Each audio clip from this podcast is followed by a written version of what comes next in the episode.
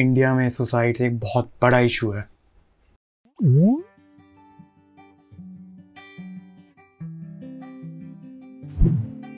Hey guys, welcome to the new video. ये video suicides के बारे में है। एज वी ऑल नो और as we all don't know, 10 सितंबर is a world suicide awareness day. World में suicides हो रहे हैं, इंडिया में सुसाइड्स हो रहे हैं, क्यों हो रहे हैं? मैंने कुछ पॉइंटर्स लिखे हैं विकिपीडिया और गूगल में से, तो मैं उसको रेफ़र करके आपको थोड़ा बहुत बता देता हूँ कि ये इशू कितना बड़ा है। तो वर्ल्ड में 8 लाख से ज़्यादा लोग सुसाइड कर रहे हैं पिछले साल, जिसमें से 1,35,000 इंडियंस हैं, which comes out to be total share of 17% of suicides all over the world.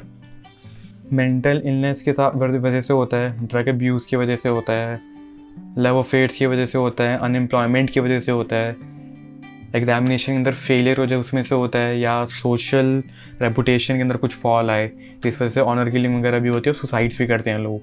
जो एज ग्रुप है it is 34% from 15 to 44 age group. सबसे बड़ी बात, जो भी लोग सुसाइड कर रहे हैं, जितने भी लोग सुसाइड कर रहे हैं, उसमें से 80% are above literacy rate of India. 80% 80। तो ऐसा नहीं है कि उनको अवेयरनेस है इन चीज़ की, या मतलब लिटरेसी रेट से अगर ऊपर है तो they are well educated who are committing suicide. तो वो भी एक चीज़ टैकल करनी बहुत ज़रूरी है हमें। जो सुसाइड होते हैं वो काफ़ी तरह से होते हैं, बट जो मेजर तरीके हैं सुसाइड के इंडिया में is 33% do it by poisoning themselves और 26% बाय हैंगिंग देमसेल्व्स।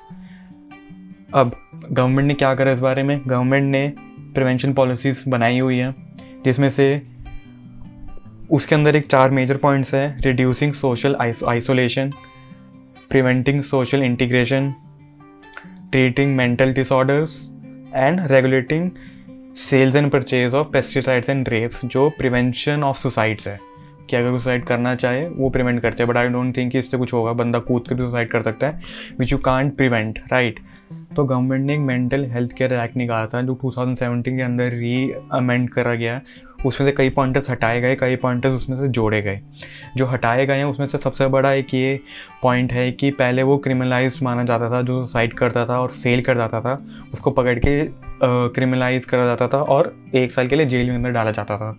जो सेक्शन था was 309 of Indian penal code, वो हटाया गया और ये अब डीक्रिमिनलाइज करा गया। तो ये तो थी ऑफिशियल स्टैट्स और ऑफिशियल जो भी गवर्नमेंट कर रही है या जो भी एक्ट्स आए हुए हैं या जो भी ऑफिशियल स्टैट्स थी, but obviously it's not working. अगर ये वर्क कर रहा होता तो स्टैट्स बढ़ नहीं रहे होते, कम हो रहे होते, but it's not happening. Last में घूम कर एक ही चीज़ आती है, सुसाइड क्यों होते हैं? सबके अपने अपने रीजंस हैं, बट लास्ट में चीज़ क्या होती है, सब डिप्रेस्ड हो जाते हैं अपने इश्यूज से, अपनी सिचुएशन से। अब ये होता क्यों है? मैं थोड़ा सिटी लाइफ के बारे में बात करना चाहूँगा, बिकॉज मैंने ज़्यादातर वही फेस किया है और वही लोगों से मैंने एक्सपीरियंसेस गैदर करे हैं। सबसे बड़ा इशू जो आता है, जो मुझे लगता है कि हम लाइफ को ना काफ़ी सीरियसली लेने लग जाते हैं।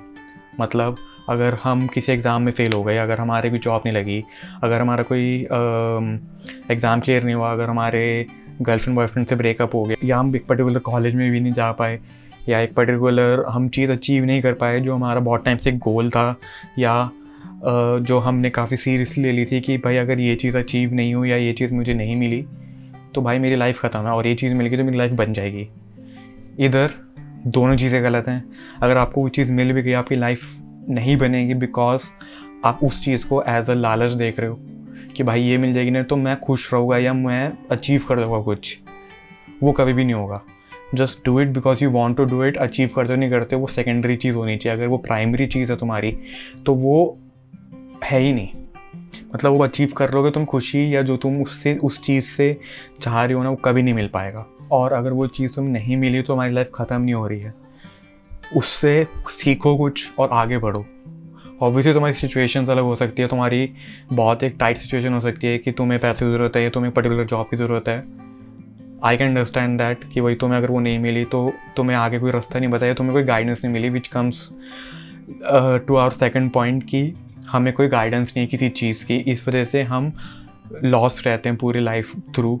क्योंकि स्कूल के अंदर हमारा एक प्लान्ड वे होता है एक चीज़ें करने का, क्योंकि हमें बताया जाता है जब स्कूल से हम बाहर निकलते हैं from getting an admission into a college और getting a job, getting life partner, getting married, everything we need guidance, because उस टाइम कोई प्लान नहीं होता। स्कूल से एक बार बाहर निकल के कुछ प्लान नहीं है, you have to do everything on your own. तो सबसे बड़ा इशू वो आता है कि हमारे पे कुछ प्लान नहीं होता, हमारे पे कोई गाइडेंस नहीं होती।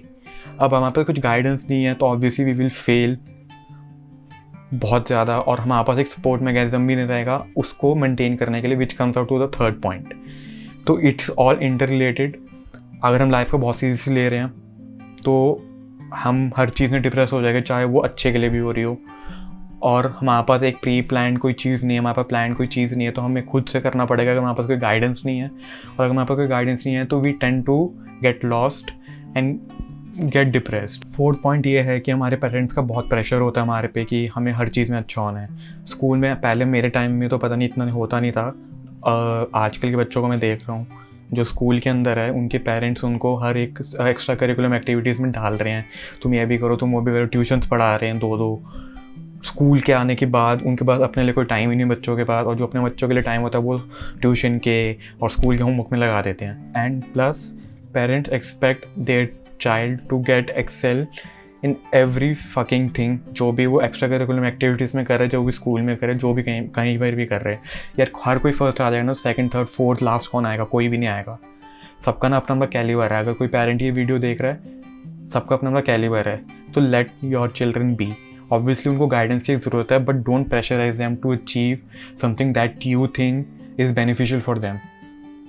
उनको एक्सपीरियंस करने दो चीज़ें, फेलियर भी एक्सपीरियंस करने दो। एक बार अगर तुम्हें लगता है, आपको लगता है कि मेरा बच्चा बिगड़ रहा है, फॉर एग्जाम्पल अगर स्कूल के अंदर है और मेरा बच्चा बिगड़ रहा है, तो उसको एक बार छोड़ दो, करने दो उसको जो करना है, बिकॉज स्कूल के अंदर still you can manage your child, क्योंकि वो एक क्लोज एनवायरनमेंट के अंदर है जिसके ऊपर आपके पास कंट्रोल है। जब अगर स्कूल से बाहर निकल गया वो सारी लर्निंग्स लेके कि मुझे हर चीज़ में अच्छा ही बनना है, हर चीज़ में एक्सेल ही करना, एक्सेल नहीं करूँगा तो मेरे घर वाले मुझे डांटेंगे या मैं फेलियर हूँ, अगर वो तुमने स्कूल में महसूस करवा दिया तो वो लाइफ लॉन्ग उनके साथ वो चीज़ रहेगी, और बहुत कम लोग वो रेक्टिफाई कर पाएंगे खुद से, बिकॉज इट्स वेरी टफ कि आप 18 साल तक एक ही चीज़ उसको उनको बोलते रहो और उनको बाद में जाके पता लगे वो गलत है, और रेक्टिफाई करना बहुत मुश्किल है क्योंकि वो एक उनकी एक नेचर बन चुकी है। तो आई अर्ज एवरी पेरेंट कि उनको लेट इट बी। लाइक मेरे पेरेंट्स ने मुझे कभी भी किसी चीज़ के लिए प्रेशराइज नहीं करा, और कभी भी मुझे किसी चीज़ के लिए रिश्वत नहीं दी कि भाई इतने परसेंट लेकर आओगे तो तुम्हें ये मिलेगा। उन्होंने कहा तुम्हें जो करना कर, बट पढ़ाई सफ़र नहीं होनी चाहिए।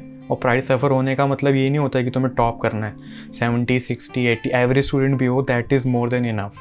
अगर तुम एक्स्ट्रा कुछ कर पा रहे हो या कुछ कर रहे हो, चाहे फेल हो चाहे पास हो, तो इतना प्रेशराइज मत करो यार, उसको पूरी लाइफ लॉन्ग वो तुम्हारे बच्चे पर दिक्कत देगा। प्लीज़ अगर आप मेंटल हेल्थ इशू से गुजर रहे हो, आपको लगता है कि मैं डिप्रेस्ड हूँ या मेरे को एंग्जाइटी हो रही है, मुझे स्ट्रेस हो रहा है, and you are not able to cope up by yourself, please seek medical help. I understand medical help लेना बहुत एक मुश्किल काम है, बिकॉज उस चीज़ की अवेयरनेस नहीं है।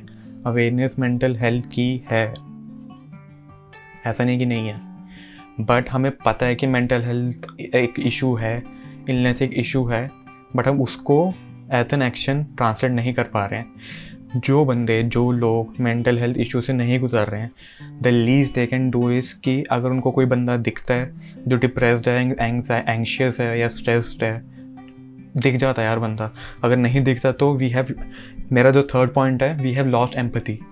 अगर तुम्हें नहीं दिख रहा that means you have lost empathy, कि तुम दूसरे बंदे को देख के समझ ही नहीं पा रहे हो यार कि वो क्या महसूस कर रहा है। दिख जाता है, इतना मुश्किल नहीं है। मैं देख कर पहचान जाऊँगा कि किसी ना किसी ट्रॉमा है, किसी ना किसी सिचुएशन से गुजर रहा है वो बंदा। अगर नहीं है तो please develop that skill, the world needs it. अब जो डिप्रेशन या एंग्जाइटी या मेंटल हेल्थ इशू से गुजर रहे हैं, उसमें एक मेजर प्रॉब्लम क्या आती है, they tend to find happiness in materialistic things. वो एक उनका कोप अप मैकेनिज्म बन जाता है कि चीज़ों में खुशी ढूंढने की कोशिश करते हैं, क्योंकि उनको लाइफ में खुशी नहीं मिलती कहीं से भी। But that's totally wrong. अगर तुम उन चीज़ों पर डिपेंडेंट हो तो लाइफ लॉन्ग उन्हीं चीज़ों पर डिपेंडेंट रह जाओगे जो पूरी दुनिया है। पूरी दुनिया चीज़ों में खुशी ढूंढती है, चीज़ों का एक शौक है, दैट इज़ टोटली डिफरेंट। क्या मुझे ये चीज़ चाहिए या मुझे ये चीज़ हेल्प करेगी या मुझे ये चीज़ पसंद है। अगर तुम खुशी ढूंढ रहे हो ना यार मुझे ये मिल गया ना तो मैं बहुत खुश हो जाऊँगा, अगर मुझे ये ड्रेस ले लेने मैंने अगर तो मैं आई विल फील हैप्पी। लड़कियाँ जो होती है वो शॉपिंग में खुश फील करती हैं। आई डोंट नो कि ये चीज़ उससे रिलेटेड है बट वो एक फैक्ट है। कई लड़कियाँ नहीं करती हैं, कई लड़कियों को किसी और चीज़ से खुशी है। मटेरियलिस्टिक चीज़ें नहीं होनी चाहिए, अपने काम में खुशी ढूंढो ना यार। तुम्हारी फैमिली है, तुमसे बात करो उसमें खुशी ढूंढो। ट्रैवल करने जा रहे हो, वहाँ पे जो तुम सिटी लाइफ में नहीं एंजॉय कर पाते वहाँ पे खुशी ढूंढो। अब एक चीज़ होती है कि हमारे कई सिचुएशंस पे कंट्रोल होता है, कई सिचुएशंस पे कंट्रोल नहीं होता। उसको डिफ्रेंशिएट करना बहुत ज़रूरी है। अगर तुम्हें पता है इस चीज़ पे तुम्हारा कंट्रोल नहीं है, leave it, it will take care of itself. अगर तुम्हें पता है कि इस सिचुएशन में तुम्हारा कंट्रोल है, do it and move on. Depressed होने का ना कोई रीज़न नहीं है तुम्हारे पास ठोस। ओवर थिंकिंग करके डिप्रेस हो जाते हो या तुम लाइफ को काफ़ी सीरियसली ले लेते हो या अगर तुम्हें ये फेलियर मिल गया तो तुम ख़त्म हो जाते हो, which is wrong. I am not stating that you are wrong, तुम्हें वो गाइडेंस ही नहीं है, तुम्हारे पास वो सपोर्ट मैकेनिज्म ही नहीं है, तुम किसी से बात कर सको। अगर कोई बंदा डिप्रेस्ड हो किसी से बात कर सके ना बिना फियर ऑफ बीइंग जज्ड, वो बहुत जल्दी कोप अप कर जाएगा अपने डिप्रेशन या अपने एंग्जाइटी से। तो अगर तुम डिप्रेस्ड हो और तुम्हें समझ नहीं आ रहा क्या करना चाहिए, मेरे को डीएम कर, मुझे कमेंट डाउन कर, मैं बात करूँगा तुझसे। मेरा पूरा जो मोटिव है ये चैनल शुरू करने का, ये वीडियोज़ बनाने का मोटिव ही यही है। बिकॉज मैंने अपने 6 साल के डिप्रेशन में यही फेस करा कि भाई मेरे पास कोई था ही नहीं सपोर्ट मैकेनिज्म या कोपअप मैकेनिज्म जिससे मैं बात कर सकूँ, इसलिए 6 साल लग गए। हो सकता मैं 1-2 साल में ही निपट जाता डिप्रेशन से निपट जाता, बट 6 साल लगे ना। I have lost my 6 years, I have lost 6 years of my life जो मुझे वापस नहीं मिलेगी। मैं नहीं चाहता कि दूसरों के साथ भी हो। तो अगर तुम डिप्रेशन में हो, किसी भी स्टेज पर हो और अब तक कोप अप नहीं कर पाए हो, प्लीज़ कमेंट डाउन बिलो और DM me on Instagram, please I beg you, please I will not जज यू, प्लीज़। तो 10 सितंबर को वर्ल्ड सुसाइड अवेयरनेस डे है। ये वीडियो 9 सितंबर को आ रही है, एक दिन पहले, जस्ट टू रेज अवेयरनेस और just to reach as many people as I can कि ये दिन ही इस चीज़ के लिए बना है, सुसाइड को मोटिवेट करने के लिए नहीं। जो सुसाइड कर रहे हैं उनको कैसे बचाया जाए, उनको कैसे एक सही राह पर लेकर आया जाए, वो हमारी ड्यूटी बनती है जिनको कोई मेंटल हेल्थ इशू नहीं है। और अगर हम कोई बंदा देखते हैं जिसको ये है और वी इग्नोर इट बिकॉज हमें लगता है कि हमारी एनर्जी लगेगी या हमारा टाइम लगेगा, हम क्यों करें, कोई फ़ायदा ही नहीं है भाई तुम्हारा। फिर तुम पैसे कमा लोगे, लोग नहीं कमा पाओगे। तो आई होप ये वीडियो काफ़ी इन्फॉर्मेटिव और काफ़ी हेल्पफुल रही होगी। बाकी दिक्कत क्या, दिक्कत तो कोई भी नहीं है। तो अगली वीडियो में मिलते हैं और आई होप आप एक्शन लोगे और एक ये दुनिया, इंडिया कम से कम, अपना सिटी, अपना शहर भी, कुछ लोगों का अपना एक दोस्त भी अगर हेल्प कर पाओ उसकी। ये वीडियो सक्सेसफुल है, ये जो अवेयरनेस डे बनाया है ये सक्सेसफुल है। So I hope best for your life and cheers. अगली वीडियो में मिलते हैं।